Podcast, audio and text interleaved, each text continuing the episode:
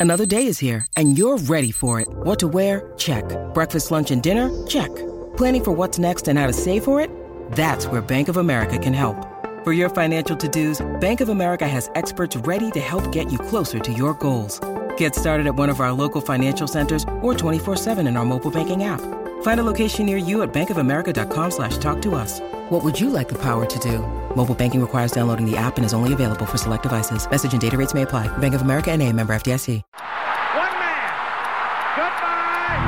Hello, Heisman. 20, 25, 30, 35, 40, 45, 50, 45. There goes Davis. Oh my God! Davis is going to run it all the way back. Auburn's going to win the football game.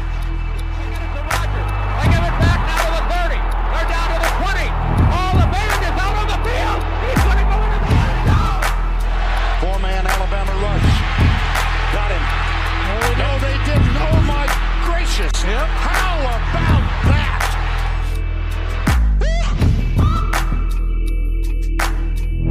Well, hello, everybody. Welcome back to the Three Technique, a college football podcast at the intersection of the X's and O's and the Jimmies and the Joes. I'm Mitch Mason with Trey Reeves and Garrett Turney.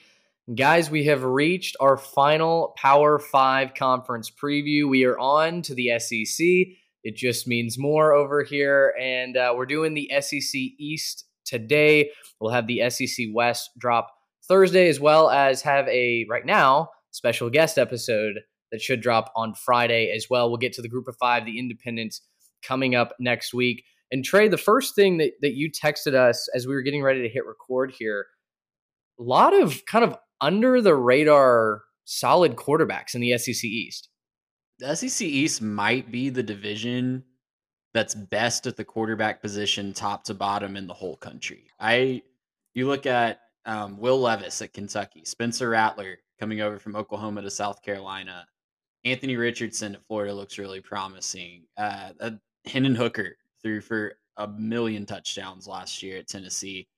We still have some uh, pieces to sort out at Missouri and uh, the other schools, but top to bottom, there are some salty quarterbacks in this division. And when you pair that with some not so salty defenses at some of these schools, you no could kidding. see some fireworks offensively in the SEC East this year. I, I think it's going to be a lot of fun to see who emerges in the SEC East behind Georgia, right? We're all assuming that Georgia still wins the division. Uh, I've got their preview coming up here in a little bit, and certainly it's not going to be the same team from a year ago. They lost a ton, but they should still be the cream of the crop.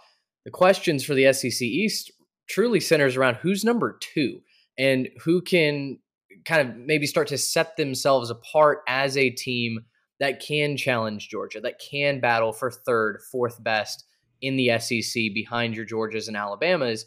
Uh, and and for years, the SEC East has not had that. This season, though, we might really start to have that battle heat up. So, looking forward to diving into all of that. Before we get there, of course, the housekeeping. Thank you guys for the continued support on our social media, 3 Tech Pod on Instagram and Twitter. And uh, you can write into the show if you choose to as well. 3techpod at gmail.com. Guys, we are less than three weeks away from college football getting started. And uh, it seems like you guys are ramping that excitement up as well. You continue to, to follow, continue to subscribe, and uh, the listener numbers are, are off the charts. So we really do appreciate it. But without any further ado, Garrett, you are diving into the Florida Gators to lead off this preview episode. Yeah, and uh, it's definitely a new era for the Gators, right? So out goes Dan Mullen, in comes Billy Napier. Uh, he had a very successful run at Louisiana, and he also has a lot of experience from previous stops uh, with Nick Saban at Bama and Dabo at Clemson. Uh, and I think Florida's just kind of hoping that they can grab Billy Napier and, and, build a good program with some of those ingredients he picked up at those stops.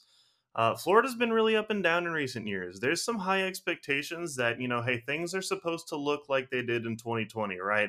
When we're talking about Trask and Pitts and that SEC championship game appearance, big season.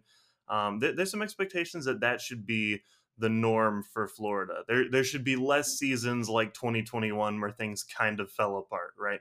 Um, Napier is looking to kind of build this program. He's talked a lot about emphasizing NIL, recruiting, the transfer portal, things like that.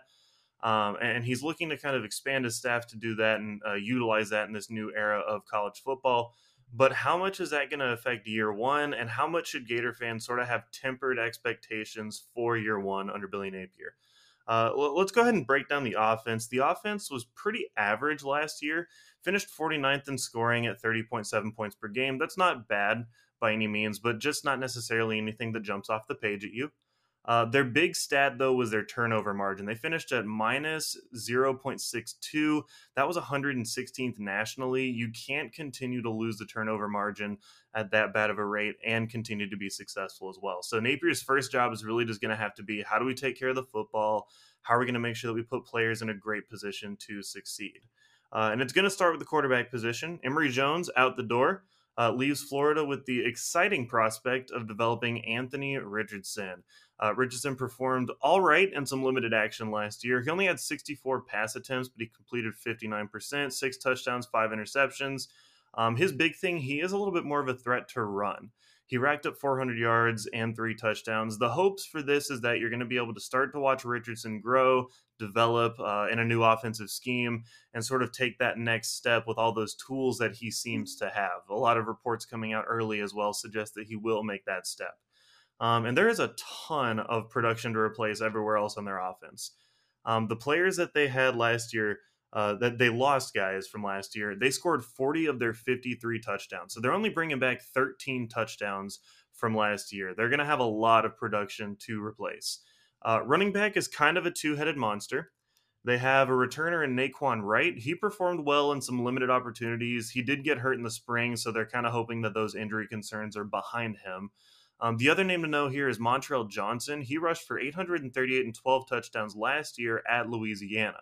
So he follows Napier over. He's going to be a really nice physical option to kind of, you know, be a change of pace guy, hit a little, you know, thunder and lightning is what a lot of people like to talk about when you have a fast guy and a physical guy. So kind of what you're going to be looking at with those two guys. Uh, the wide receiver spot is going to be led by Justin Shorter and Xavier Henderson. Uh, they combined for five touchdowns, a little over 800 yards together. Um, it, it's a talented group, but both guys there have really struggled getting separation in man coverage. Uh, and so you're going to be kind of looking to to figure out, hey, how are they going to get open and give uh, Richardson someone to throw to? The big problem for their pass catchers here is they don't bring back a single catch from a tight end. They haven't had a catch from a tight end in that room. Um, and so they're going to have to figure out who's going to step up there, as well as maybe who could step up in the wide receiver room to uh, kind of fill some of those voids. Uh, the offensive line did struggle with physicality and not getting blown up last year. They do have three returning starters in Richard Gouraige, uh, Ethan White, and Kingsley Eguakun. Uh, but they're going to need to plug some holes on the right side of the line. All those guys are from the center and to the left. Um, guard O'Cyrus Torrence is also a transfer from Louisiana. So, again, just another guy following Napier over. Uh, and you would think he'd feel comfortable plugging him in at that right guard spot. And you're probably looking at a guy like Michael Tarquin to be the favorite at right tackle. Uh, yeah, this new staff is going to have to figure out some of the issues up front. Um, you certainly feel confident that they can, but we're definitely in a wait and see mode with them. Uh, defensively, new defensive coordinator Patrick Toney is going to have his work cut out for him with a very talented group that never really put it together. Uh, 2021 defense was statistically better than 2020, but it would have been almost impossible for them to have been worse. 2020 was a horrible year for that side of the ball. Uh, in 2021, they improved to 73rd in scoring defense at 26.8 points per game. The big problem for them was stopping the run. They finished 85th in the country in stopping the run, rushing yards per game. Uh, if you want to succeed in the SEC and especially take that next step, you have to be able to be physical up front, take away the run, and force these offenses to become a little bit more one dimensional. Uh, on the defensive line, they're unproven, but they are impressive. Uh, so they bring back uh, ends Princely Umanmielen and Brenton Cox Jr. Uh, he's more of kind of a jack linebacker type guy, so he, will end up lining up on the line and at the end for them. Um, they haven't really had many chances to start or impress. Uh, Cox did have seven sacks in four games at the end of last year, so really came on towards the end. Uh, but kind of a big prove it year for both of them. Uh, in the middle, you have Gervon Dexter. He's a guy who could be really impressive in his third year. Uh, and the last spot on that defensive line is just a total mystery to them. They don't know who they're putting there. They have some options, but they're kind of waiting to see who makes that step up. Uh, linebacker, they're going to bring back some huge veteran presences with Ventrell Miller and Amari Burney. Uh, this leadership presence is probably going to be big for them, especially with the inexperience up front, kind of helping get guys in the right spot, you know, put guys in their rush lanes, tell guys to scoot when they need to, um, and just kind of helping to lead things from their linebacker spot. The secondary does lose first round draft pick Kaiir Elam, but uh, there's a lot to work with on the back end for them. Uh, Jason Marshall, he's about as talented as they come, and he's ready to man the corner spot. The other one's probably going to be Avery Helm or Jaden Hill. Going to see who wins that spot. Uh, and the safeties are all experienced, but not necessarily showing that they're top tier SEC talent yet. Uh, those are probably going to be Rashad Torrence, Trey Dean, Trevez Johnson. You're going to have to wait and see, you know, who among them decides to step up and make the big plays and, and raise up from just being kind of an average uh, safety in the SEC. Uh, looking at the floor and the ceiling for this team, uh, they have them listed as an over/under right at seven. I'm going to go a little bit under in this case. I have them going six and six in year one under Billy Napier. Uh, there's just kind of too much talent in the SEC, and it's a really, really tough crossover schedule with the West.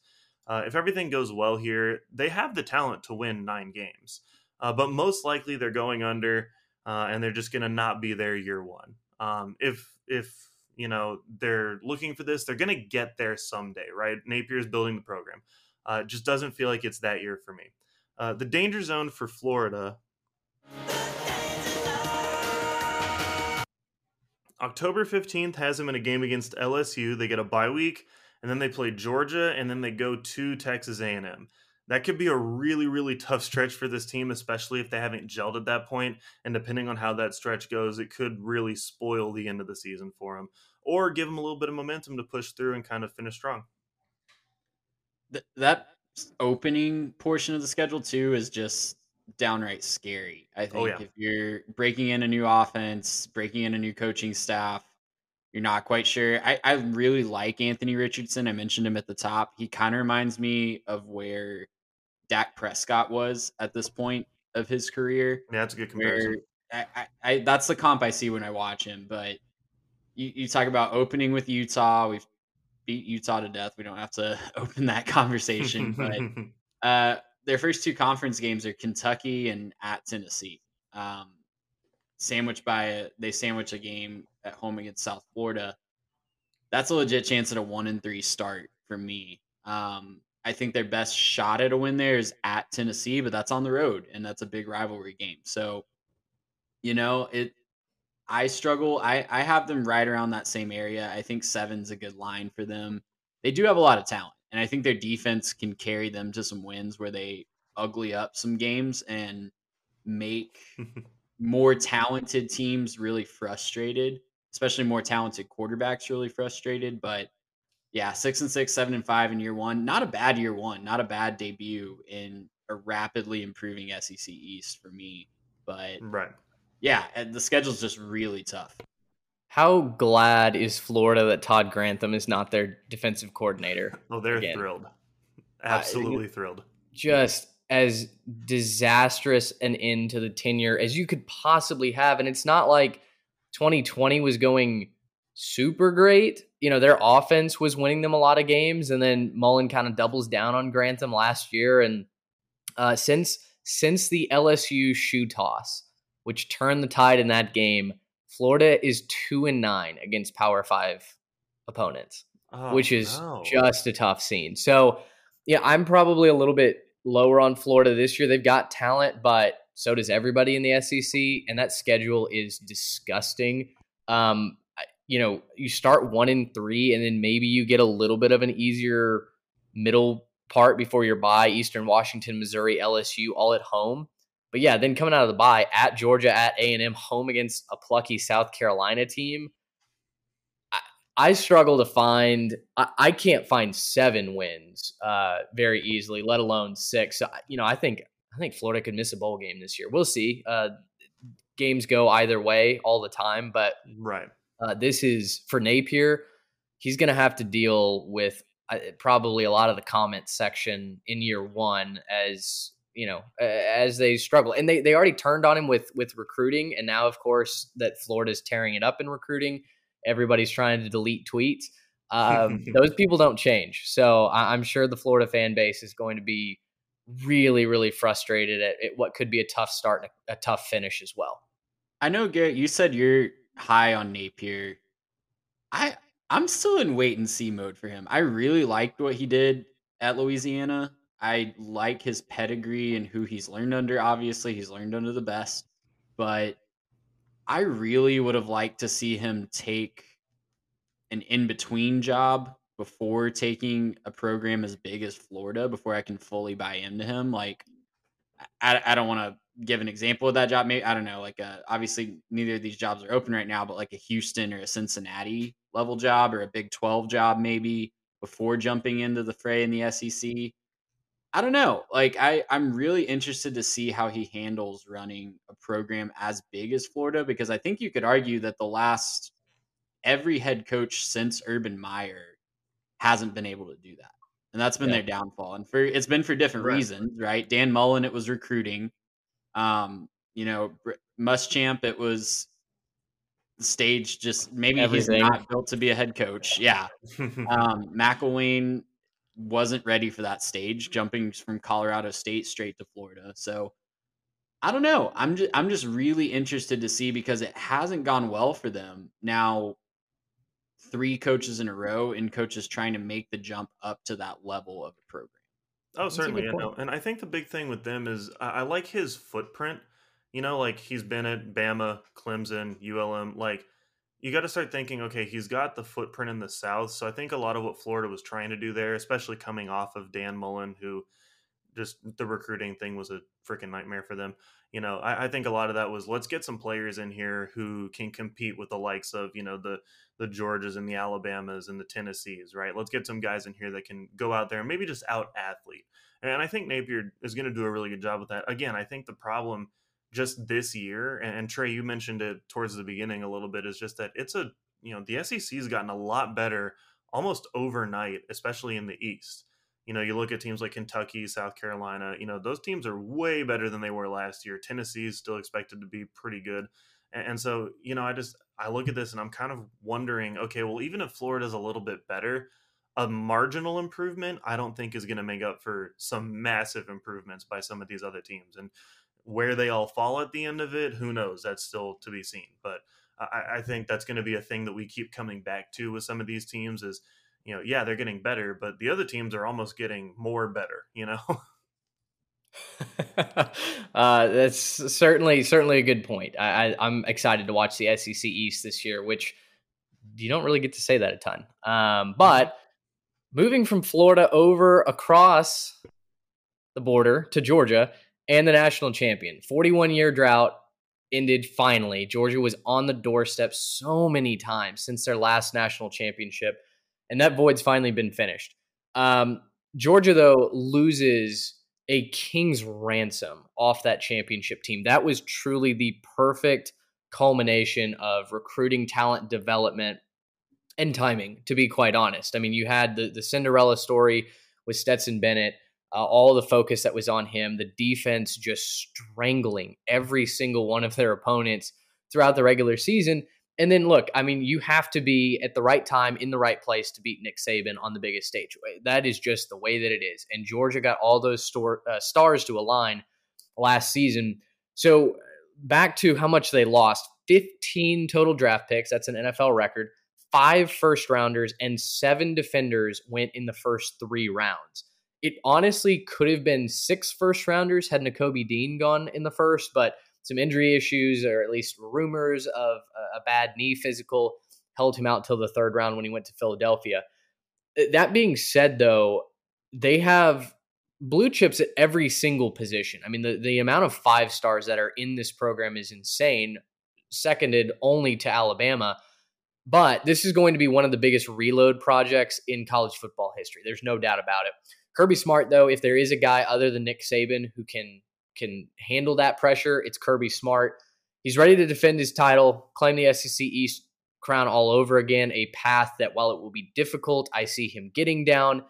Um, and you know, guys, to be honest, this year could officially be the year that Georgia institutes a dynasty-like rule over the SEC East. I think battling at the top of the SEC with Alabama is going to continue on for many more years to come. But as we talk about these other teams trying to usurp the throne in the East, this is the year that that Georgia honestly needs to kind of quell the rebellion.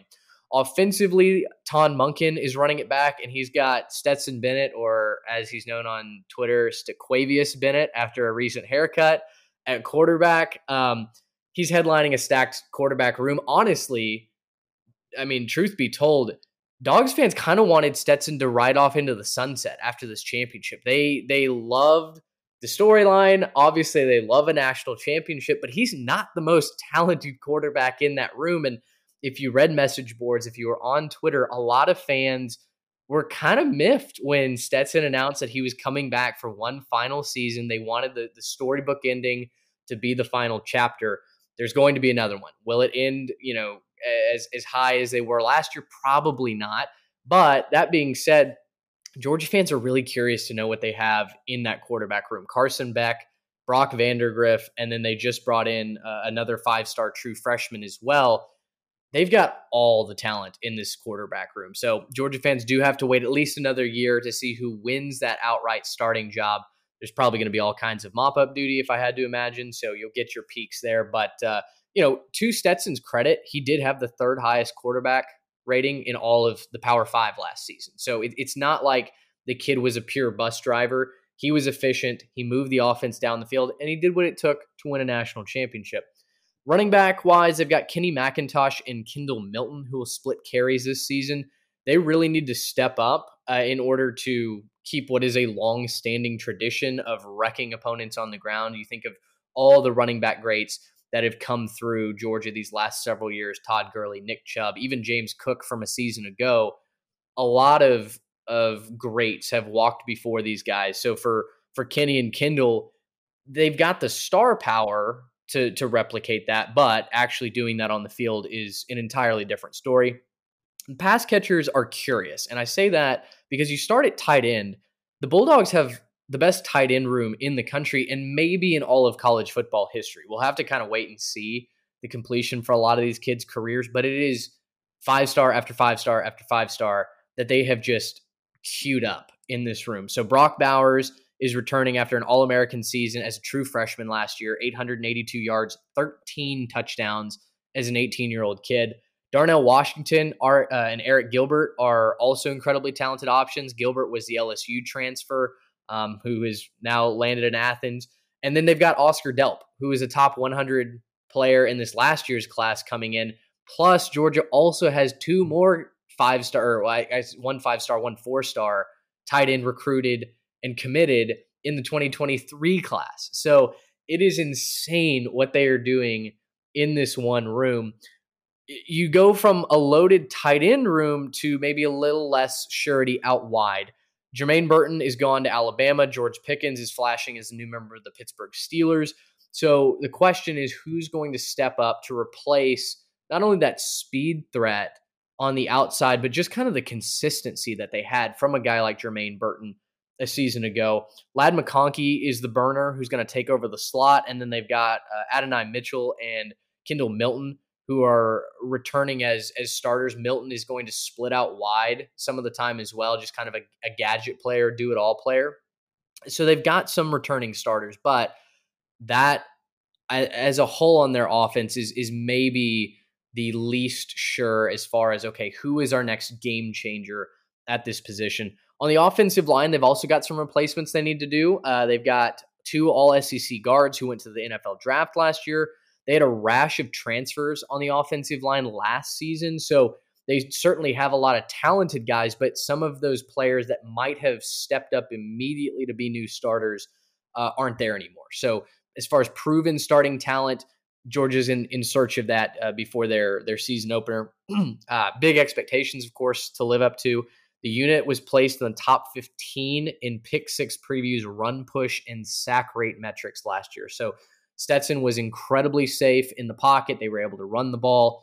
Uh, you, I think you saw that maybe the most against Arkansas, right? In in one of those early season matchups, Arkansas is hot off of beating Texas, beating Texas A&M, and and doing it in quite an impressive fashion. And then Georgia just pushed them around on both sides of the ball. The offense couldn't move it. The defense could not stop that rushing attack. So building the next wave of of people movers on that offensive line is is imperative for Georgia to even repeat as SEC East champs. On the defense, which was the focus of last year, uh, look, this championship proves defense can still win you championships. There's no doubt about it. Uh, an absurd amount of talent bludgeoned offense into submission, according to my notes. They had a 10 3 win to start off the season against Clemson, and then it just essentially stayed the same. Like, you wondered, okay, well, what a what a performance from that defense. It really didn't change. In fact, the most that any one team scored on them before the SEC championship game when Alabama beat Georgia was 17.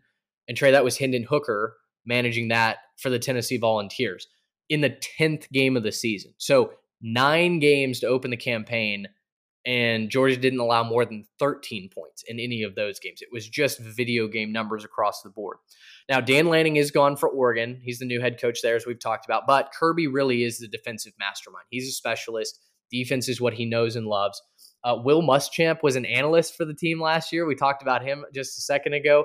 Uh, analyst last year takes over as one of the co-defensive coordinators in 2022, and he's the guy that's going to get kind of top billing, not only because he has ties to the University of Georgia, but also just because he's been around the block with so many other teams.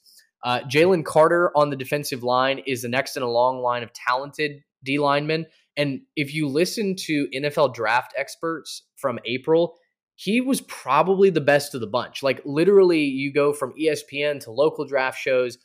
I know certainly here in Dallas, you were hearing draft experts rave about, hey, I know George is about to have like everybody from that starting unit drafted in the first round, but check it out. This not in draft eligible kid is actually the best of the group. So Jalen Carter impressed everybody last season. He's back for now what'll be a draft eligible junior season, and uh, really, really looking forward to what he can do for for the Dogs this season. Um, on the edge, they've got Nolan Smith and Robert Beal, who are back with plenty of experience and talent. In total, there are 10 former five star recruits that are likely going to be starters for this defense, which is just absurd in this modern era of recruiting. Linebackers are certainly a position group to watch. They're led by uh, Jamon Dumas Johnson. Replacing the production is going to be a challenge, but ultimately, I think the bigger challenge is replacing the leadership that you had from guys like Nakobe Dean, Channing Tindall, and, and, and the like. Uh, that was just such a special group of kids last year. Nakobe Dean, probably most of all, uh, was was one of the best defensive players in the entire country. And like I said off the top, was an absolute shock that it, he didn't go in the first round. It, it, really just took a failed medical for teams to start dinging him. Uh, secondary, probably the biggest question mark on this defensive unit. The defense should crush the running game again. It's just impossible to run on Georgia. But when you have been able to beat the Bulldogs in the last couple of years, it's by throwing against them. Kelee Ringo is back as cornerback one. He had the game sealing national uh, or pick six in the national championship game. I believe he's still our Twitter header, actually. Um, so shout out to Kelee Ringo. Beyond him, again, five stars left, right, and center, but just a few returners. So the exact lineup still very much to be determined. Uh, the wild stat that I had for Georgia per the athletic, opponents were more likely to lose at least five yards on a drive than they were to find the end zone. Opponents only scored 7.8% of the time. Uh, they went backwards at least five yards 8.9% of the time. I mean, guys, that is again, video game numbers doesn't really even begin to describe it. That is That's playing NCAA. I'm sorry, yeah, it's that's playing stupid. NCAA that shouldn't 14 happen. on, on on rookie sliders.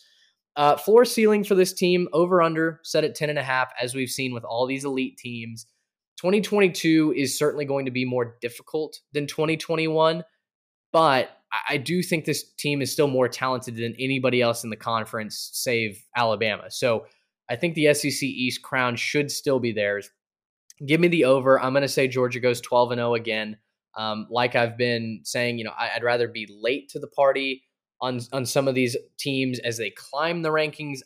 I'd rather be late to the party on Georgia underachieving than you know try and concoct a hot take and and predict him to go nine and three or something like that.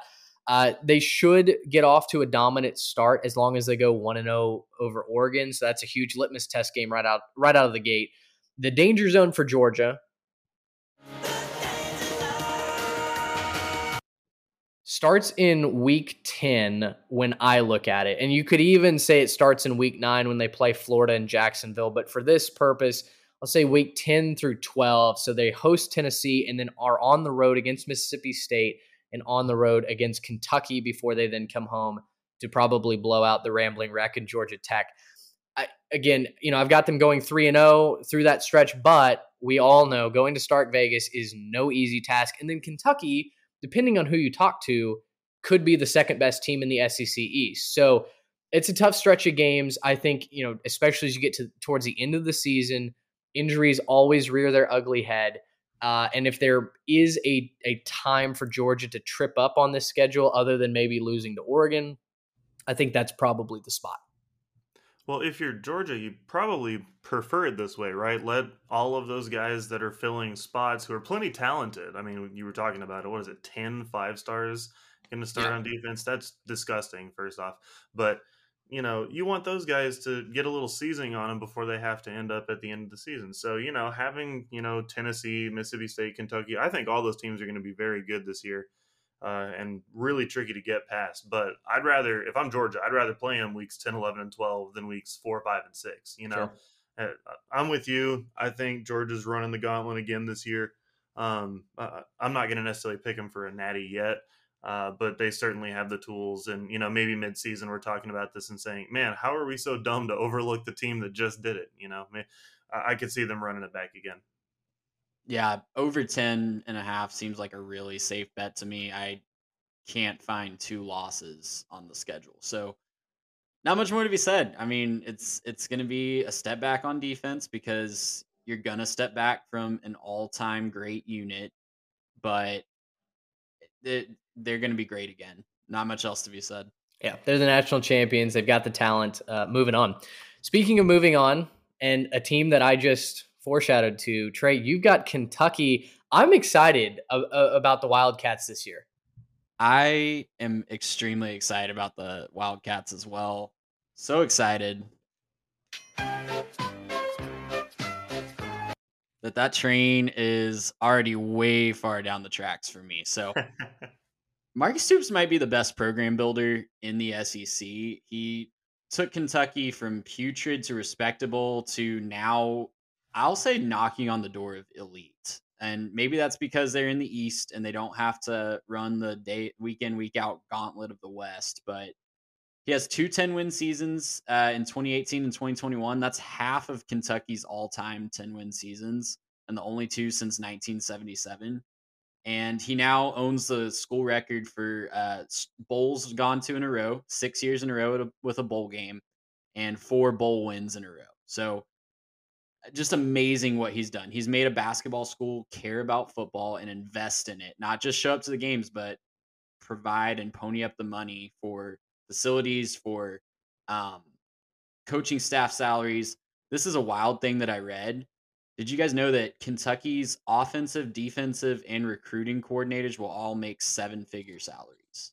Like, wow. He has got to invest in the program. Good job. So it's paying off in spades. They're recruiting really well. They were 14th nationally in recruiting in 2022. They still got some hills to climb, right? Like, I'm not saying that they're neck and neck with Georgia yet, but you definitely can't schedule Kentucky for homecoming anymore. They are a really strong power and they're sitting really pretty in a division that's just wide open outside of Georgia. So, as a program, they're starting to believe that they can start to compete with Georgia and they're starting to build the talent to do that too. So, this year for 2022, on offense, it's going to start with Will Levis. You know you're set at quarterback when you lose your offensive coordinator, and the whole coordinator search is centered around just continuity for your quarterback. So, um, they bring in Rich Scangarello from the 49ers. He was a quarterback coach for San Francisco. And they really just want to keep doing what they're doing because it's working. So Levis burst onto the scene last year. He transfers in from Penn State, threw for over 2,800 yards and 24 touchdowns, and added nine more on the ground. I think Penn State's kicking themselves for letting him go. And, you know, I feel comfortable saying he's the best quarterback in the East. And that's going to go a long way. And uh, like I said at the top of the show, there's a lot of really good quarterbacks in the East Division. Personally, I think Will Levis is at the top. So they'll have the better QB in all 12 of their games this year. And the NFL draft guys seem to agree. I've even seen him mocked number one overall next year in April. Do I think he'll go number one overall? No, but I think he'll go in the first round. And I think you're going to see that on display this year. They did lose a lot around Will Levis from last year, especially at the receiver spot. So Wan'Dale Robinson is making waves at New York Giants camp. He was the go to guy last year and kind of a do everything guy. But for the first time, maybe ever, Kentucky is going to just be able to reload. They have, uh, between transfers and guys they've recruited, they've got seven former four stars at wide receiver. And the guy that's probably going to lead the way was Virginia Tech's wide receiver one in 2021, Tayvion Robinson. He'll he'll probably be the go-to guy that Wan'Dale Robinson was last year, but there is a ton of talent in that room. At running back, Chris Rodriguez finished second in the SEC in rushing last year. He's back to lead it, but he did get arrested in the offseason. We're not really sure what that's going to look like as far as suspension. Nothing's really been announced there yet, but there's plenty of depth there as well. Kavosiey Smoke he has 1,300 career rushing yards, and they're so confident in their depth that he might be the fourth string this year. So, tons of ground, uh, tons of talent on the ground for Kentucky, as has kind of been their hallmark under Stoops. Um, the O line is kind of a question mark. They did lose both of their starting tackles, and Luke Fortner was amazing at center. They only returned 34% of O line starts. So, I'm really interested to see how they piece that together. They've recruited really well up front. They have five star freshman uh, Kiyaunta Goodwin. I think he could be a day one starter. You definitely turn on his high school tape. He looks the part. He's massive. Uh, massive human. Six, seven, 340 pounds, I believe, as an 18 year old kid. So I'm really excited to see if that translates to the SEC and if he can hold down one of those tackle spots obviously they're going to have to have someone step up if it's not him on offensive line because losing three starters is really tough. Um, over on the defensive side, they do bring back a lot of talent. They were top 30 in both yards per game and points per game last year. The linebacker core is the headline. They run kind of a hybrid 3 4 scheme where they move a couple guys around the formations. They've got multiple NFL players coming back. They had three guys forego NFL drafts um, opportunities to come back and man that linebacker core. Jacquez Jones, DeAndre Square, and Jordan Wright. I'm really excited to see them just continue to grow this year, continue to maybe even push up those draft boards with another year of development. JJ Weaver's also back. He at edge rusher, he had six and a half sacks last year to lead the team. They did lose uh, Joshua Paschal, who was their best defensive lineman. Uh, he was taken in the second round, and they also lost their nose tackle, uh, 380 pound Marquan McCall. But they've got a ton of young, talented guys. If you remember back a couple classes ago, they had six, four, and five star guys on defensive line in 2020.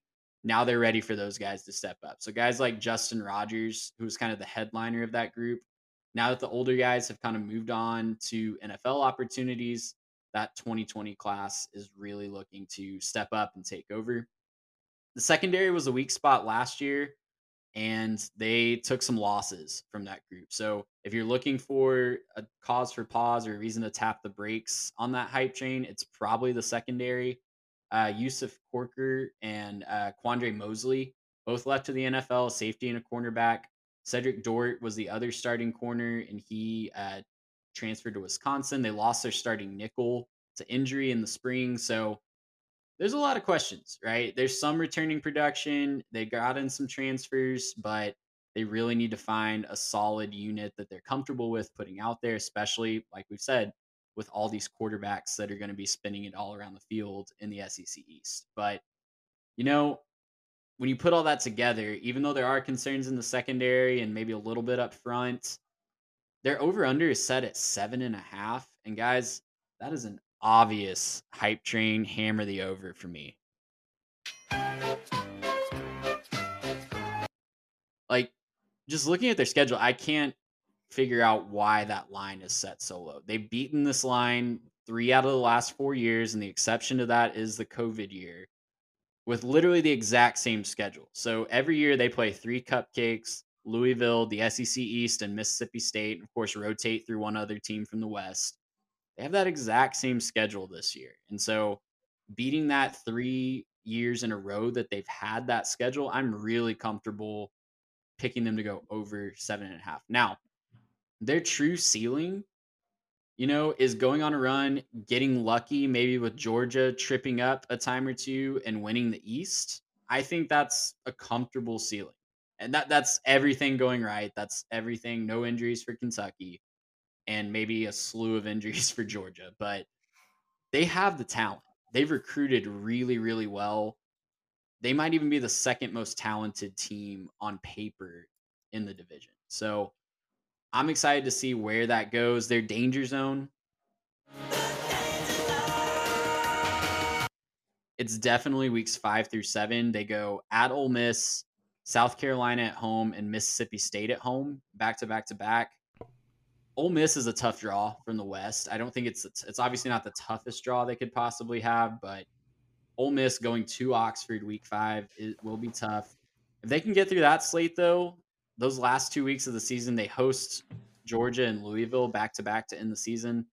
Absolutely electric in Lexington, and they'll be fine postponing basketball for just a little bit. That's right. Big Big Blue Nation can can can hold off. Drake will have to to wait a couple extra weeks to go uh, wear his big blue jumper. I'm right there with you. I think it's a very talented roster. I think quietly the second talented roster, second most talented roster in the SEC East. And I know Tennessee is the trendy pick right now. They're getting a lot of hype because Hendon Hooker is finally the answer at quarterback. At least it seems like that. But I'm with you. Kentucky has been building this momentum for years. And you know, it, it's it's truly, I think, going to take a team like Georgia that is just inherently a cut above them to stop that train. So I'm right there with you. I've got them at ten and two and second in the East. Will Levis needs to cut back on the turnovers just a little bit. He did have 13 interceptions last year, but if he's on and he's not turning the ball over, good luck. You're not going to beat Kentucky with your B game. Yeah, well, I mean, you get another year in the system if you're Levis. You're to, you know, keep working on that. I'm sure the coaches have talked about, you know, how to fine tune his game. So, you know, give him another year in the system. I think he's to be just fine. I've got him at 10 and 2 as well. Um, I'm just to retweet everything you guys just said. It was pretty good breakdown there. I think they're to be a real good team, to be a real good squad, and a really tough out this year. If there is one thing that can hold Will Levis and this Kentucky team back, it's the amount of mayonnaise that he puts in his coffee. Um, yes, that's oh disgusting. My gosh, yeah. You haven't haven't seen that? Head over to twitter.com and just put that in your search bar and uh, is, don't is say that I didn't weirder than like Sam Howell never having had a steak or something like that. Uh, yes, yes. That's weirder than that, right? mayonnaise in your coffee is ugh, no no further comment. Um, Garrett, you might not have a lot of comments on this next team, Missouri. I I'm interested to see the the full depth of research because uh, as I was texting you guys before we hit the the record button, I was doing some cross pollination research for South Carolina, and the things that I saw in Missouri were things that they would rather not speak of. So with that, please dive in. Well, uh, thanks for the intro. Uh, yeah, no, so you got Coach Eli Drinkwitz. He's got Mizzou sort of treading water, you know, sort of being average in the SEC, right? They've been, you know, fine. They haven't been necessarily very good, but they beat who they're supposed to, right? I think I saw something where they have beaten all the teams that they're supposed to when they're favored, and then they've lost to just about everyone that they're not favored. So they're they're just kind of treading water right now. And like we've said a little bit, it's a really good SEC East, and that's probably not going to end up cutting it, right? They're going to have to continue to improve. Um, they've certainly recruited well while he's been there. There's some really good talent on campus. I wouldn't say that he's quite on a hot seat yet, but depending on how things go here this year uh, for Coach Drinkwitz, you know, there could be a little bit of an issue with his tenure at uh, Columbia going forward. Um, you know, what exactly is the path forward to success for the Tigers? Well, let's talk about the offense first. The offense last year was just the definition of pedestrian. Um, they weren't particularly efficient. They weren't particularly explosive. They didn't really play themselves out of any games, but they didn't necessarily go out and be, you know, a world beater either. They finished 59th in scoring, just under 30 points per game, middle of the pack, almost every single, you know, statistical category. They're finishing somewhere between 65 and, you know, 72. So, you know, just nothing really big to speak of as far as a glaring concern. There's also not really a lot of positives if you're coming back. Um, the quarterback position itself is a pretty big concern. So it was kind of time for Connor Bazelak to kind of move on. You know, never quite broke through to his full potential uh, with the Tigers. Uh, everything that I've been able to read, him and the coaching staff kind of had a mutual parting of ways there.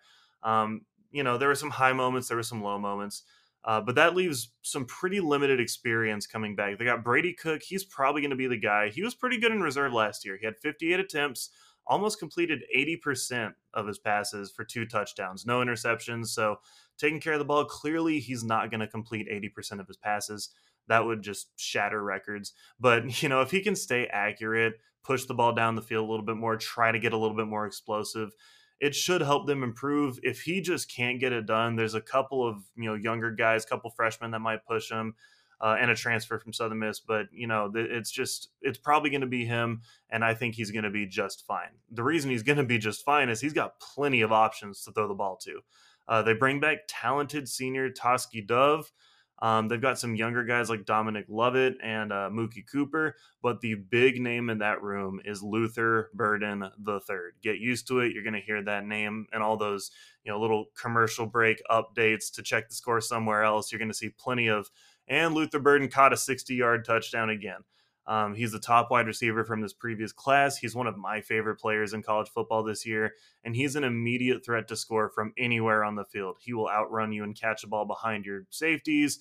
He'll catch a ball in space and make something happen. He's one of the best, and, and you know, just look, get the ball in his hands. Good things are going to happen.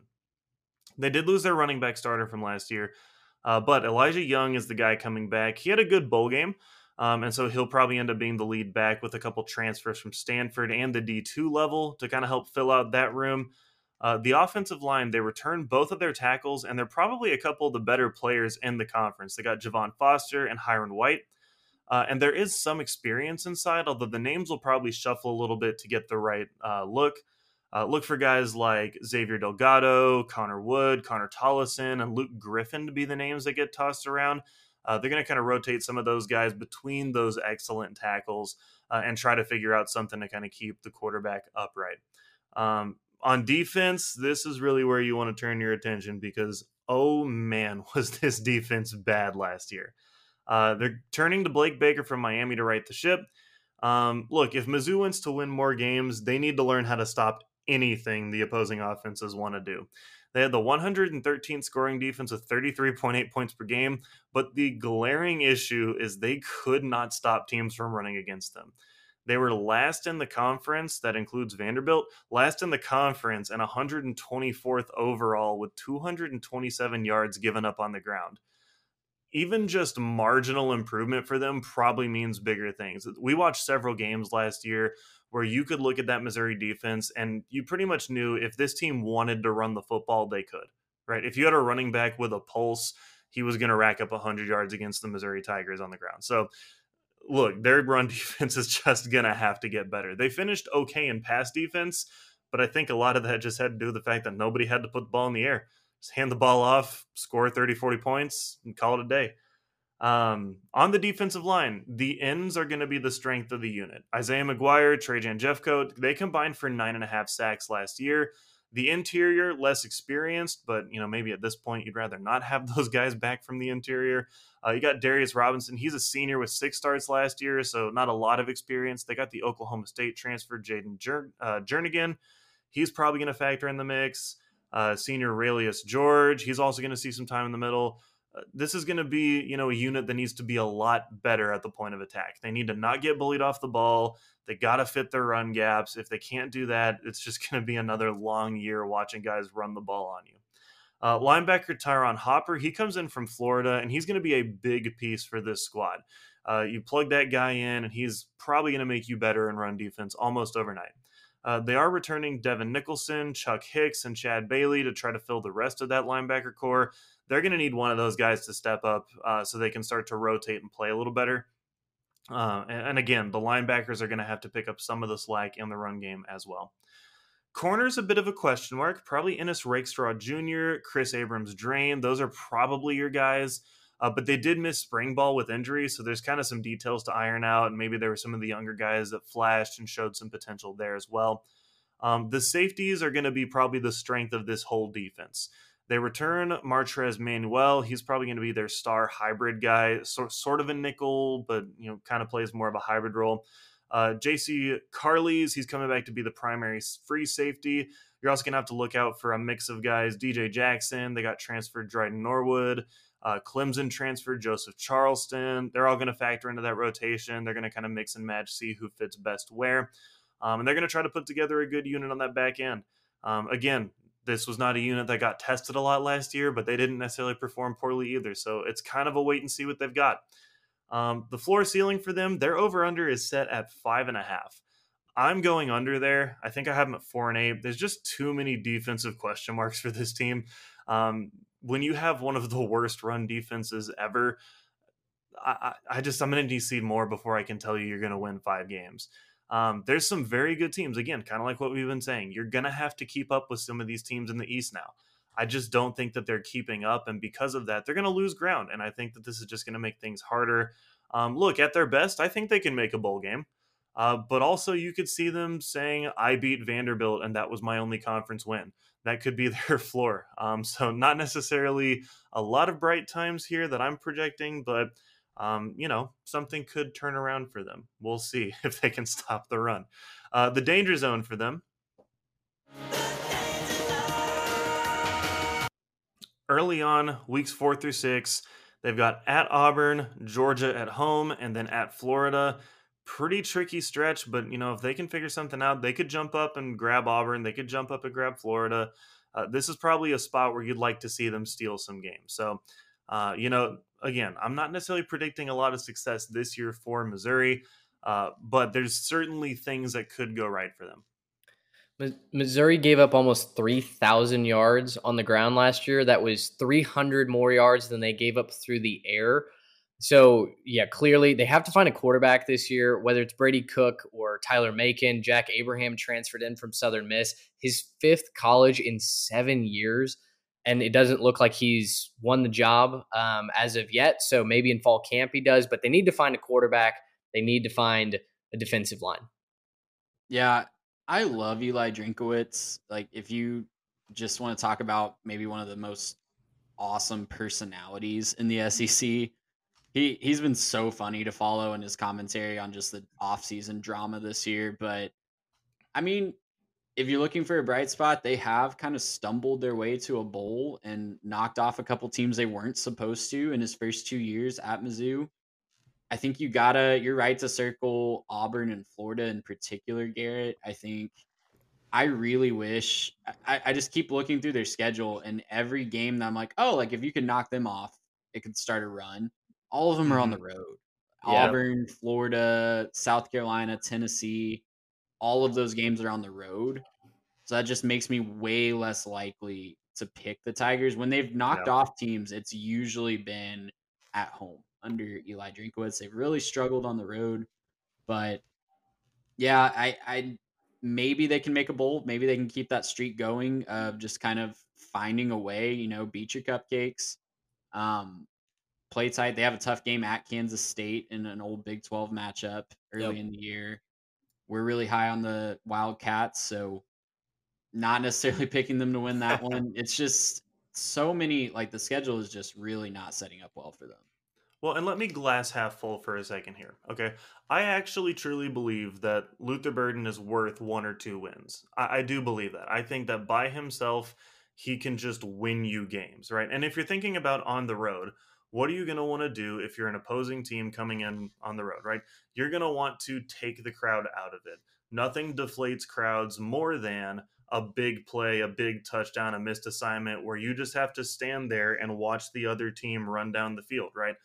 Th- that's the kind of thing Luther Burden can do for you. So, I, I mean, I think they probably sneak up and grab Auburn. You know, I actually do project them to, you know, win that game. I think that they can do that. Yeah, it's a road game. Yeah, it's tough, but you know, you got some players on your team if you're, you know, Missouri that you're looking at and saying, this guy can actually go out there and change the game right now, right? This is a guy that can change the game right now. You know, it's much better than if they didn't have him, clearly, because if they don't have a guy like Luther Burden on the squad, I mean, I'd probably pick him for two or three wins. I don't think that they're particularly good outside of him on offense. But with a guy like that, we've seen how one guy can get introduced and change the entire offense. I think Luther Burden is that special. We'll have to wait and see what Missouri can do. I'm I'm intrigued. A lot of talent. Can they put the pieces together? Um, is is the big question. And, and you know, a, a, team that I feel like had a lot of similar circumstances to when Drinkwitz took over at Missouri. It was Shane Beamer at South Carolina. That's our next team. Beamer's got the swag factor going on right now in Columbia. He is winning the social media game. He's winning hearts and minds. Uh, they vastly overachieved last season. They didn't even have a quarterback last year and they found a way to go seven and six and beat UNC with a wide receiver starting at quarterback in the Duke's Mayo Bowl. Um, they're recruiting like a top 25 program. The the 2023 class is off to an amazing start right now. They're poaching kids from all up and down the East Coast, and now they've got a quarterback uh, this season in Spencer Rattler. So, you know, before Beamer arrived, they had lost 17 of their previous 23. They'd missed consecutive bowl games for the first time since 2002, 2003. Like this South Carolina program was stuck in the mud. They lost six in a row to Clemson, which now it's seven. They did get blasted last year, but uh, overall, things are looking up for for the Gamecocks. They look to build on wins over Florida and Auburn for last season. They're going to look to avenge big losses by wide margins to uh, Missouri, I'm sorry, Tennessee and Georgia. So, you know, overall, I think it's a very stable platform for South Carolina to build upon. Spencer Rattler has arrived from Oklahoma. He transferred from Boomer Sooner country. Despite his inconsistency last season, he's a playmaker at heart. He was one of the most highly talented quarterbacks. I think he was the top dual threat quarterback coming out of Arizona when he committed to Lincoln Riley in Oklahoma. We've seen him make magic happen. It just it seemed like once the snowball kind of got pushed over the hill and he he started to struggle and started to to throw interceptions and the crowd turned against him, he just couldn't couldn't stop it, right? It culminates in him getting replaced in the, in the Texas comeback, and Caleb Williams started his legacy. Um, that being said, anything is better than what happened last year. I mentioned South Carolina used four different quarterbacks in 2021, including Zeb Noland, who they had to bring out of retirement. He was a graduate assistant after Luke Doty got hurt last season. So uh, they are already starting way farther down the road than they were last year. Uh, certainly, a trend in these preview picks is the emphasis on the offensive line. To win big boy football, especially in the SEC, you need to dominate in the trenches. And that is something that South Carolina did not do last year. And I don't think they're going to do it this year at all. Uh, Rattler might be running for his life just a little bit, to, to be quite frank. So when you look at the two deep, the Gamecocks return the entire two deep across the offensive line. They did not lose a single scholarship member of the big boys. But the downside to that is last year they were so bad. I don't know if it's a positive yet. I certainly have my doubts. So, for example, South Carolina was so bad at running the ball last year and pass protection in 2021 that they finished a, a hundredth, I'm sorry, in the country when it came to sacks given up and only ran for a total of 57 yards against Missouri. We just got talk got done talking about Missouri giving up 3,000 yards over the course of their season. So that included this this Missouri defense. They gave up 458 to Tennessee on the ground, 340 to Kentucky, and 283 to Texas A&M. South Carolina rushed for 57 yards with a back who got drafted to the NFL. So the offensive we, line. We already we already hit on Missouri. Why are we still shooting straight? I have to. I told you. I have to. I have to prove my point. Like it, it's not. Look, Missouri's catching a stray. It's not intended to put them down, but that's truly how unproductive the South Carolina offensive line was. They deserve so, it. So, point being, South Carolina's got to get a better push off the offensive line, off the line of scrimmage. Speaking of running back, uh, they lost Kevin Harris to the draft, but they bring in transfer Christian Beal Smith from Wake Forest. He was the leading scorer for that team last year that set program records for rushing. Uh, they've also got highly touted returners Marshawn Lloyd and Juju McDowell, who are going to fight for carries more four and five star guys in the backfield. So again, the talent in the SEC is just ridiculous. Now it's all about development. It's all about plugging holes with those kids and making sure that they're ready to step up. Um, I, I put if they can't run the ball this year, it's not going to be the running back's fault. It will squarely be in the laps of the offensive line. Uh, at wide receiver, Josh Vann decided he was coming back for one more ride, much to the joy of South Carolina fans who really are looking for Spencer Rattler to to kind of show out with some talented pass catchers. Add in transfers uh, in tight end Austin Stogner, who came over from Oklahoma, Corey Rucker, and Juice Wells. Gamecocks have a formidable set of pass catchers this season. Rucker was all earned all freshman honors at Arkansas State last year, who I think went one and eleven. They were just abhorrent under Butch Jones, but Corey Rucker had a great year. And then uh, Juice Wells holds numerous receiving records at James Madison. So he's transferring over to the SEC. South Carolina could be dangerous on offense. Again, it's all going to come down to does Spencer Rattler have time to move around in the pocket to process and then distribute the football. Defensively, uh, defensive coordinator Clayton White uh, was in his first year last year, and he just straight up outdid himself. He raised the level of expectations across the board, earned himself a raise in year two, and has plenty of talent to work with this season. Up front, two names to know are Zacch Pickens, spelled with two C's, and Jordan Burch. Uh, Pickens is South Carolina's version of Jordan Davis from Georgia a season ago, just a people eater in the middle of that defense that isn't going to put up stats. He's not going to really collect tackles. He's not going to get into the backfield.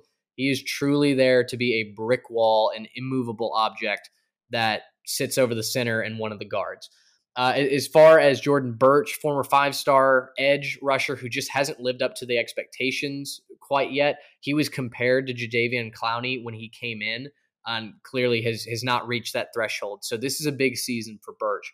Uh, pass rush is massive for South Carolina and taking the next step. They finished just 12th in the conference in sacks last season. So again, as you want to climb that that ladder, you have to get to the passer, especially in the SEC.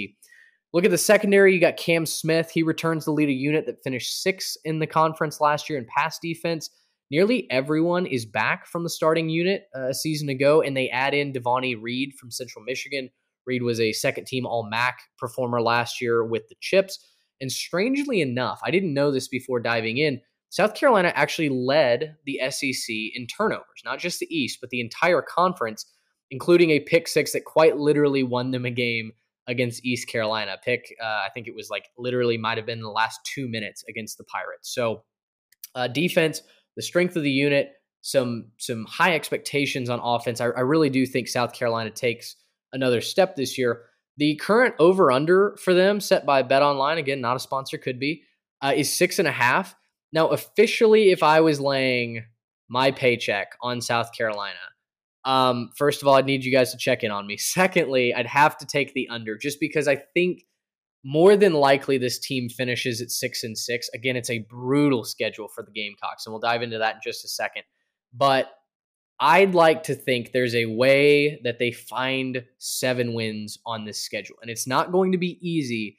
But the juice that this program has, the the the way that Shane Beamer is changing the culture and getting this this program to believe they can win again has me believing that they can find a way to get to seven wins. Uh, it's going to be tough, but I, I think they can. I think that ceiling is seven wins. I don't really see anything more than that. The floor is probably four to five wins, a disappointing step back with losses to Missouri and Florida. Uh, if you hit the danger zone track for me, I think the the area to focus on for South Carolina, especially as they're competing for bowl eligibility, is the way they finish the season.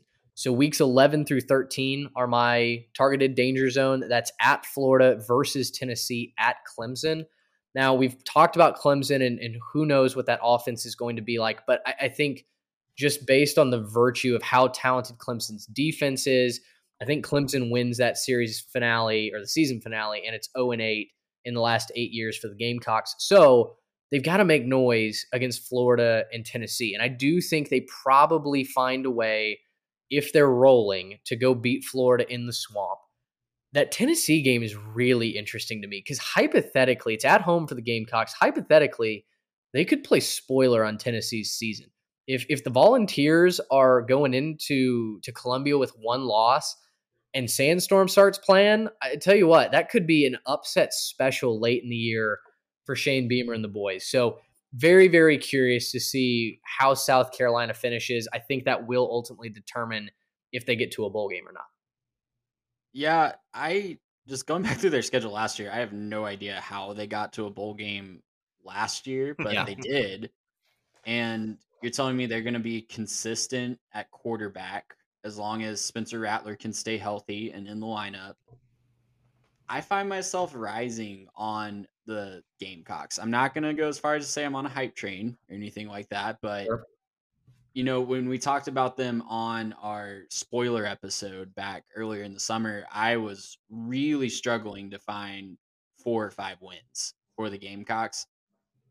I don't know. I I can definitely see them getting back to a bowl game. It's a brutal start to the schedule as well. Um, you know, they open with Georgia State, but then at Arkansas and hosting Georgia back to back is tough. I I, I yeah. really like Arkansas this year. Georgia obviously is the big boogeyman in the East, so I don't know. After that, it does kind of you know clear out until Kentucky and A and M in the middle, but yeah, I, I can see Spencer Rattler leading them to bowl eligibility and being a consistent force that's going to pair with a defense that was pretty solid last year. Yeah, I'm not really concerned about the defense that much. I'm man, I'm just not ready to go there for South Carolina yet. I'm really just not ready to get on the South Carolina is going to be better. You know, because uh, they'll get better quarterback play, that's for sure. The offensive line's a serious issue. You know what I mean? I like that offensive line. It, it just gives me a lot of problems. And for me, I'm looking at this and I'm saying there's a reason Spencer Rattler lost his starting job in the first place at Oklahoma, and it's because he didn't deal with the pressure very well. It seems like if you could get in his face and if you could heat him up a little bit, you know, he, he was starting to kind of err and make some mistakes. That's going to be the case. And, you know, kind of like what Mitch was saying, he might be running for his life. And so, you know, they're going to have some playmakers. Obviously, he'll be better than what they had last year. Uh, I'm just really not ready to go there and say that, yeah, this is going to be a vastly, you know, better team and massive step in the right direction. I've seen a lot of people online calling that they're going to be the second best team and uh, SEC East, and they're going to push Georgia. And I, am just, I'm not there. I don't know if I'm on another planet from these people, but I, I just don't see how a team that you know scraped together bowl eligibility is all of a sudden going to be a really solid force because a couple guys transfer in. If if you see that kind of commentary online about the Gamecocks finishing second in the SEC East, please uh, DM that to at Three Tech Pod on Twitter. I, I would love to see that we'll and, and maybe perhaps share with Message Board Genius because um, that does sound like a hot overreaction. But you know, we'll see. I, am bullish. I like the the man at the helm, and I think a, having a a strong coach, a coach that can truly fend for himself, right, and own his space in the SEC is not something to be taken lightly. Eh, Trey, you were talking about the the coaching carousel at Florida. Guys just kind of flunking out of class, right? Not being able to tread water with some of these legends of the game.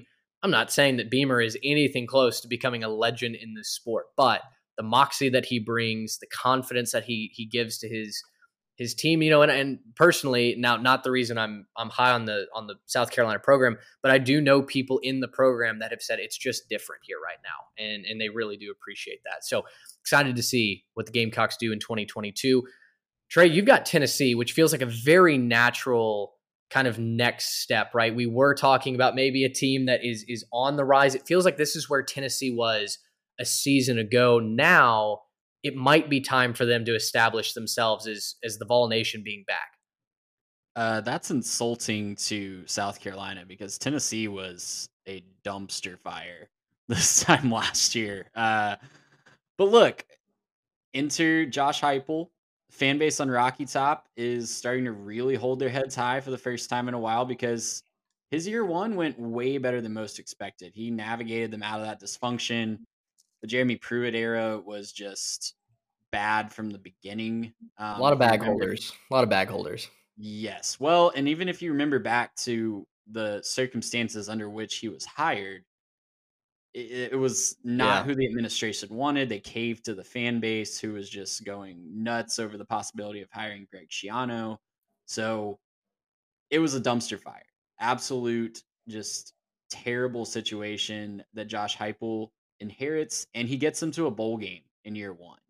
And he gets them there on the back of an offense that was legit. It was setting school records for points scored and touchdowns, and just absolutely inspiring to the fan base that started to buy in.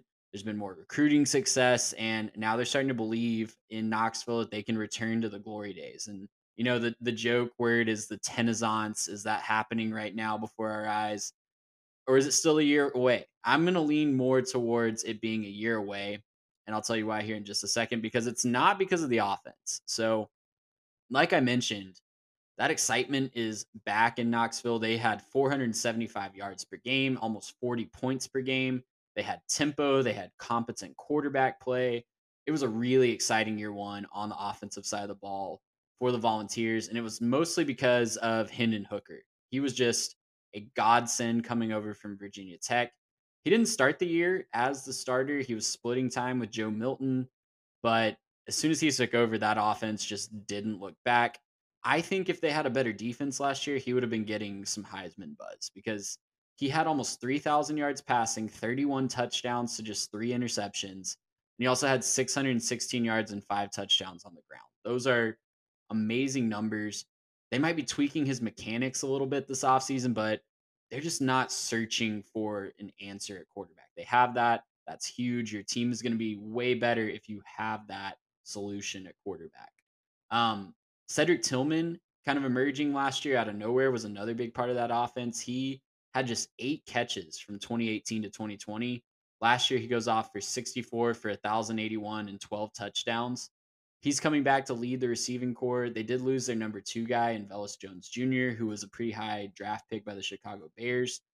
But they've got a lot of guys to possibly take over that mix. Bru McCoy, um, I just remember that he was on the roster going through this preview. He's on like his 10th school, but he's a former five star that's going to be in the mix.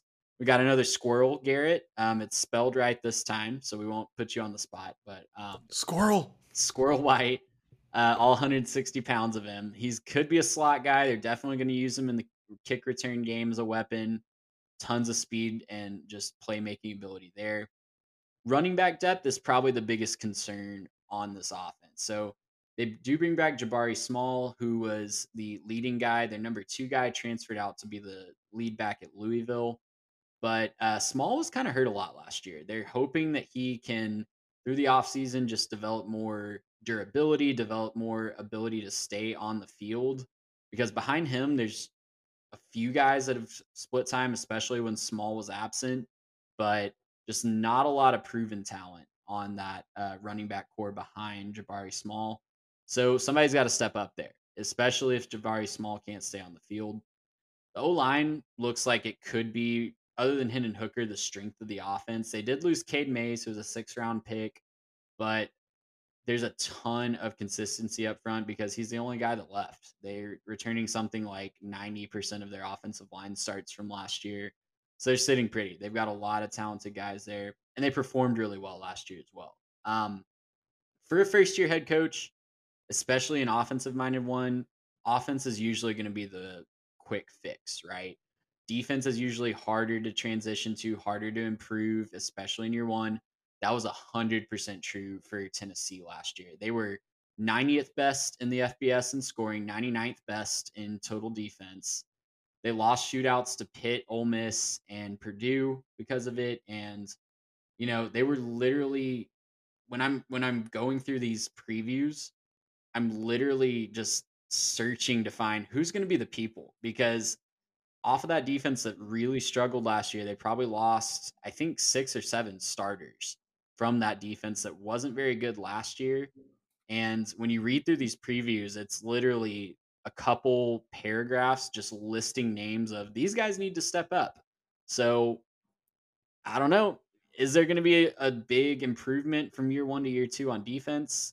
You're hoping so if you're a Vols fan, but there's just not a lot of signs pointing to that. If you're looking for a big positive from last year, they were seventh in tackles for loss in the whole country. Really good on negative plays, but the problem was they were just giving up huge plays after that. They would start a team behind the line of scrimmage and then give up a third and 10, a third and 15, time and time again. Um, they lost from last year their best defensive back, their best cornerback, arguably their three best defensive linemen. Where they are returning a lot of talent is at linebacker. Um, they bring back Jeremy Banks. He looks like he's going to be the leader of the defense. Byron Young and Tyler Baron are also looking promising. Uh, Young kind of plays a hybrid edge linebacker role. Banks and Young both had 11 and a half tackles for loss last year, so they're certainly capable of making plays behind the line of scrimmage. But other than that, it's just a list of guys that need to step up. They've recruited well, they have some talent on the team, but not a lot of proven in game ability. I don't know. I, I'm just searching for positives on the defensive side of the ball in Knoxville. And I think that might hold them back this year, especially if they can't improve on third down. Last year, they were 101st in FBS, allowing opponents to convert 42.13% of third down. So something's got to give, right? Something's got to improve if you're going to tell me that Tennessee is going to take this next step from being a fun, exciting offensive team that makes a bowl to an actual contender for the top part of the SEC East. So especially when you factor in all the good quarterbacks like we talked about there's a lot of offensive that offenses that can exploit a weak defense so when you look at their floor ceiling the over under of seven and a half i don't know i can see a really streaky season their schedule really sets up that way to go on a win streak and maybe a losing streak followed by a win, winning streak to end if they're going to beat that over under of seven and a half they have to beat two out of three of pitt florida and lsu Florida's at home, but Pitt and LSU are both on the road. So I don't know. It, it's just hard to find confidence that they're going to do that with the defense. So looking at fielding, I'm going to say they just miss that seven and a half over under and go seven and five again. I don't think that's cause for panic in Knoxville, but I just need to see more talent step up on defense before I fully buy in. Their offense is going to carry them to a bowl. Hendon Hooker is electric. He is a godsend for that offense, like I said. But if the defense can show some competency and maybe just step up and maybe they find guys to plug all those holes from last year, the only no way they're winning those games, games on their schedule, are Bama and Georgia, right? Like in a vacuum, those two games are the only ones that you say they have zero chance realistically of winning. Outside of that, it's just a lot of offenses that are going to give their defense trouble. And here's why I'm really low on Tennessee. It's this stretch right here, their danger zone. I'm going to list off a lot of games right here, but it's legitimately maybe the longest danger zone I've ever seen. Starting in week four, Florida at home, week six, at LSU after a bye. They come back home to face Bama. They do get a break in the middle of this with hosting Tennessee Martin in an FCS matchup. But then week nine is Kentucky at home, and week 10 is at Georgia. That's all in a stretch that's only broken up by a bye and an FCS game. I just. That's tough. That's going to take a toll on them, especially when you look at the offenses that they're going to face. Alabama, Kentucky, and Georgia, three out of four games alone, those teams might throw for 400 or 500 yards each. Well, and getting those teams later in the season where again injuries can you know rear their ugly head. You just spent the last couple minutes talking about the the lack of of surety on defense. If you start to to lose guys from that depth chart, oh my goodness, that could be that could be a brutal stretch. Um, yeah, I, I think you're right on. I've I've got them finding a way to beat a couple of more of those teams. So I think I've got them at nine and three but that's exclusively off the offense. That is a hey, we're to score more than you, and we don't really care if we give up 35, 40 points a game. Um, but I, I, believe in Hendon Hooker. Yeah, I've got him at seven and five, like Trey. Um, I, I maybe don't believe in Hendon Hooker to not not that I don't think fair. he's good. It's not that I don't think he's a good quarterback. Number one, was he a flash in the pan? We'll see. Probably not. He's probably going to come back and be good again. But you know, give all these teams a full off season to study about what he does. Can he respond to that? Right. That's what happens every year. There's always seems to be a few quarterbacks that disappear. Uh, Hendon Hooker is on my list for guys to look at for that. But um, yeah, they've just they've got to beat too many good teams in too short of a time. Kind of like what Trey was saying. They just got so many good teams broken up by not enough not good teams. They're not going to have a chance to build momentum. You know, it, maybe we're totally wrong. They're going to go out there, and stomp all over Florida, beat up LSU, and go into Bama feeling like world beaters. I don't know. I don't see it. I really just don't see it for this team.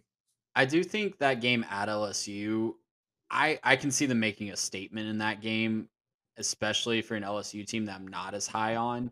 But yeah, other than that, in that stretch, you know, Florida's going to be a tough game. It's a rivalry game that Florida really cares about, and the rest of those teams are legitimately top mm-hmm. 15 mm-hmm. teams in mm-hmm. my book, except for UT Martin. Shout out Skyhawks. But yeah, it, it's a, just such a brutal stretch in the middle of the schedule. But after that, it does really clear up with Missouri, South Carolina, and Vanderbilt to end the year. So if you're looking for a positive bright spot, they're going to have some momentum, just like they did.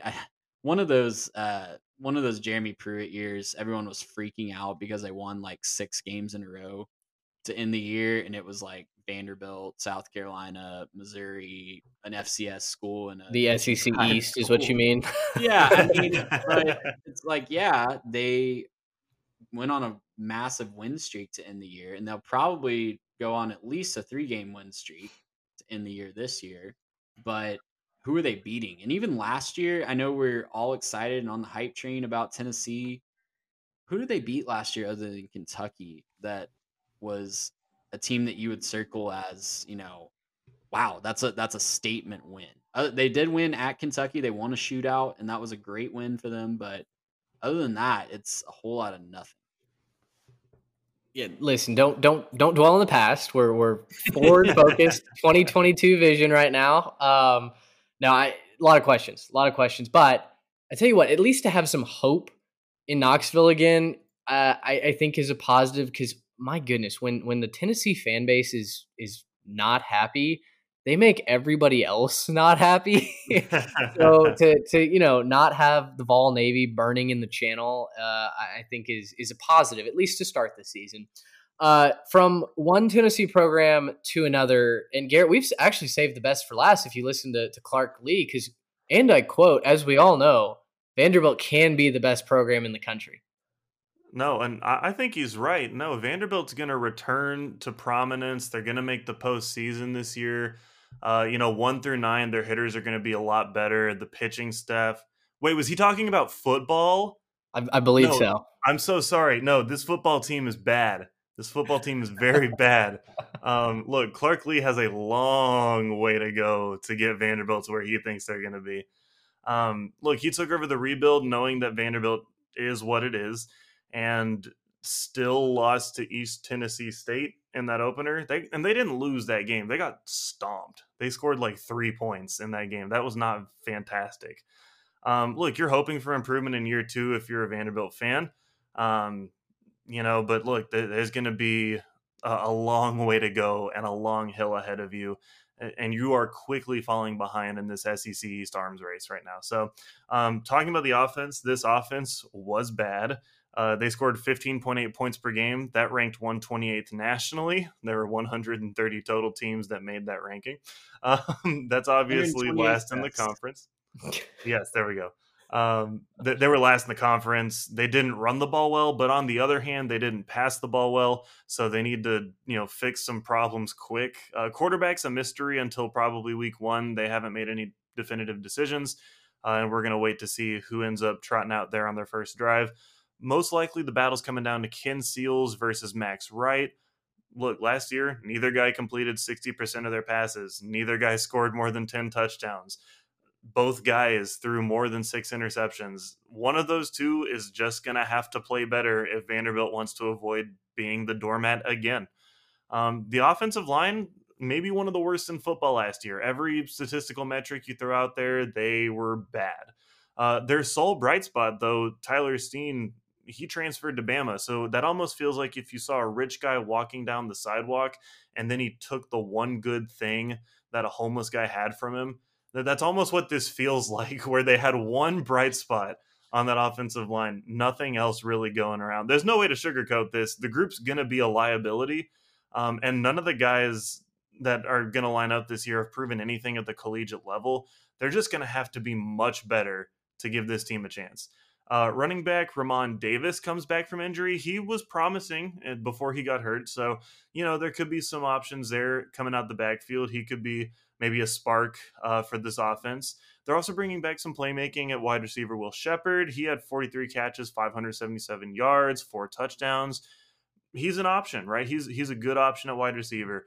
Outside of that, the playmaking here just doesn't look good not a lot of difference makers on this side of the ball, not a lot of athletes. And I just kind of, I don't doubt that there's guys that can get it done, But so far, nobody's jumping off the page that tells me this is going to be the guy who's going to actually make a difference for this offense. Um, they might have starters, but to me, that's not going to make a difference for them. Um, look, defense, the bright side for them is I guess they weren't Mizzou.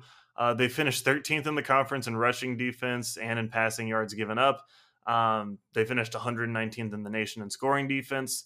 Kind of the same song, second verse for this defense. Not a lot of big time playmakers. A lot of guys who need to step up in a big way. Uh, they do lose their defensive coordinator, Jesse Minter. He left to go coach the Wolverines. Uh, new defensive coordinator is going to be Nick Howell. He was at Virginia previous to this. Uh, so, you know, maybe turning it over is a good thing, and the new guy is going to bring something else to that room.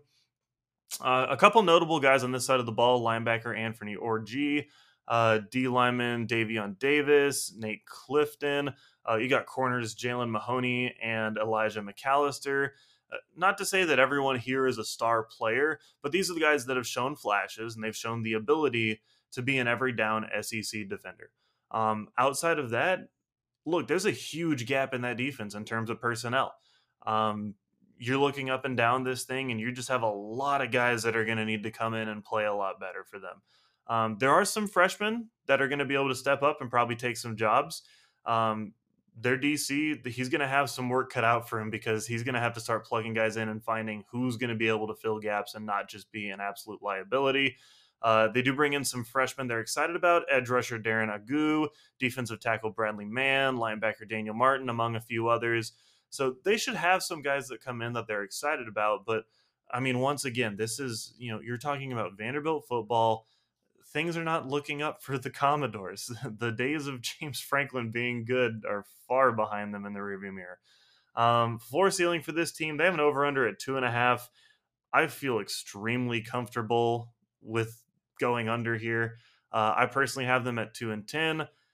The three out of conference wins, I think, is their ceiling. I don't see how they win a conference game this year. There is a real case to be made that this team goes winless, uh, including some really, really, really low out of conference games. I still think you could make an argument for why they lose those games. The danger zone for Vanderbilt Uh, Vanderbilt's danger zone is anywhere on the football field. Uh, but if I have to be specific and talk about which games I think are going to be tough, uh, week five, they travel to Bama. They play Ole Miss at home. Then they go to Athens to play Georgia. If you value your time, please don't watch these games. Listen, I, it's not going to be pretty for them. I don't think there's really much else to say. It's you know, it's a program that certainly has sunk to, you know, all kinds of lows since James Franklin left. I do want to say shout out Ken Seals, former uh, Weatherford Kangaroo. Um, got to call one of his playoff games. So, you know, certainly rooting for him. I do think it's going to be uh, Mike Wright that wins that quarterback battle. He he was the the guy that came to SEC media days with them. So it seems like they're leaning that way. But yeah, you know, look, they they're just it's a tough place to win. No, no doubt about it.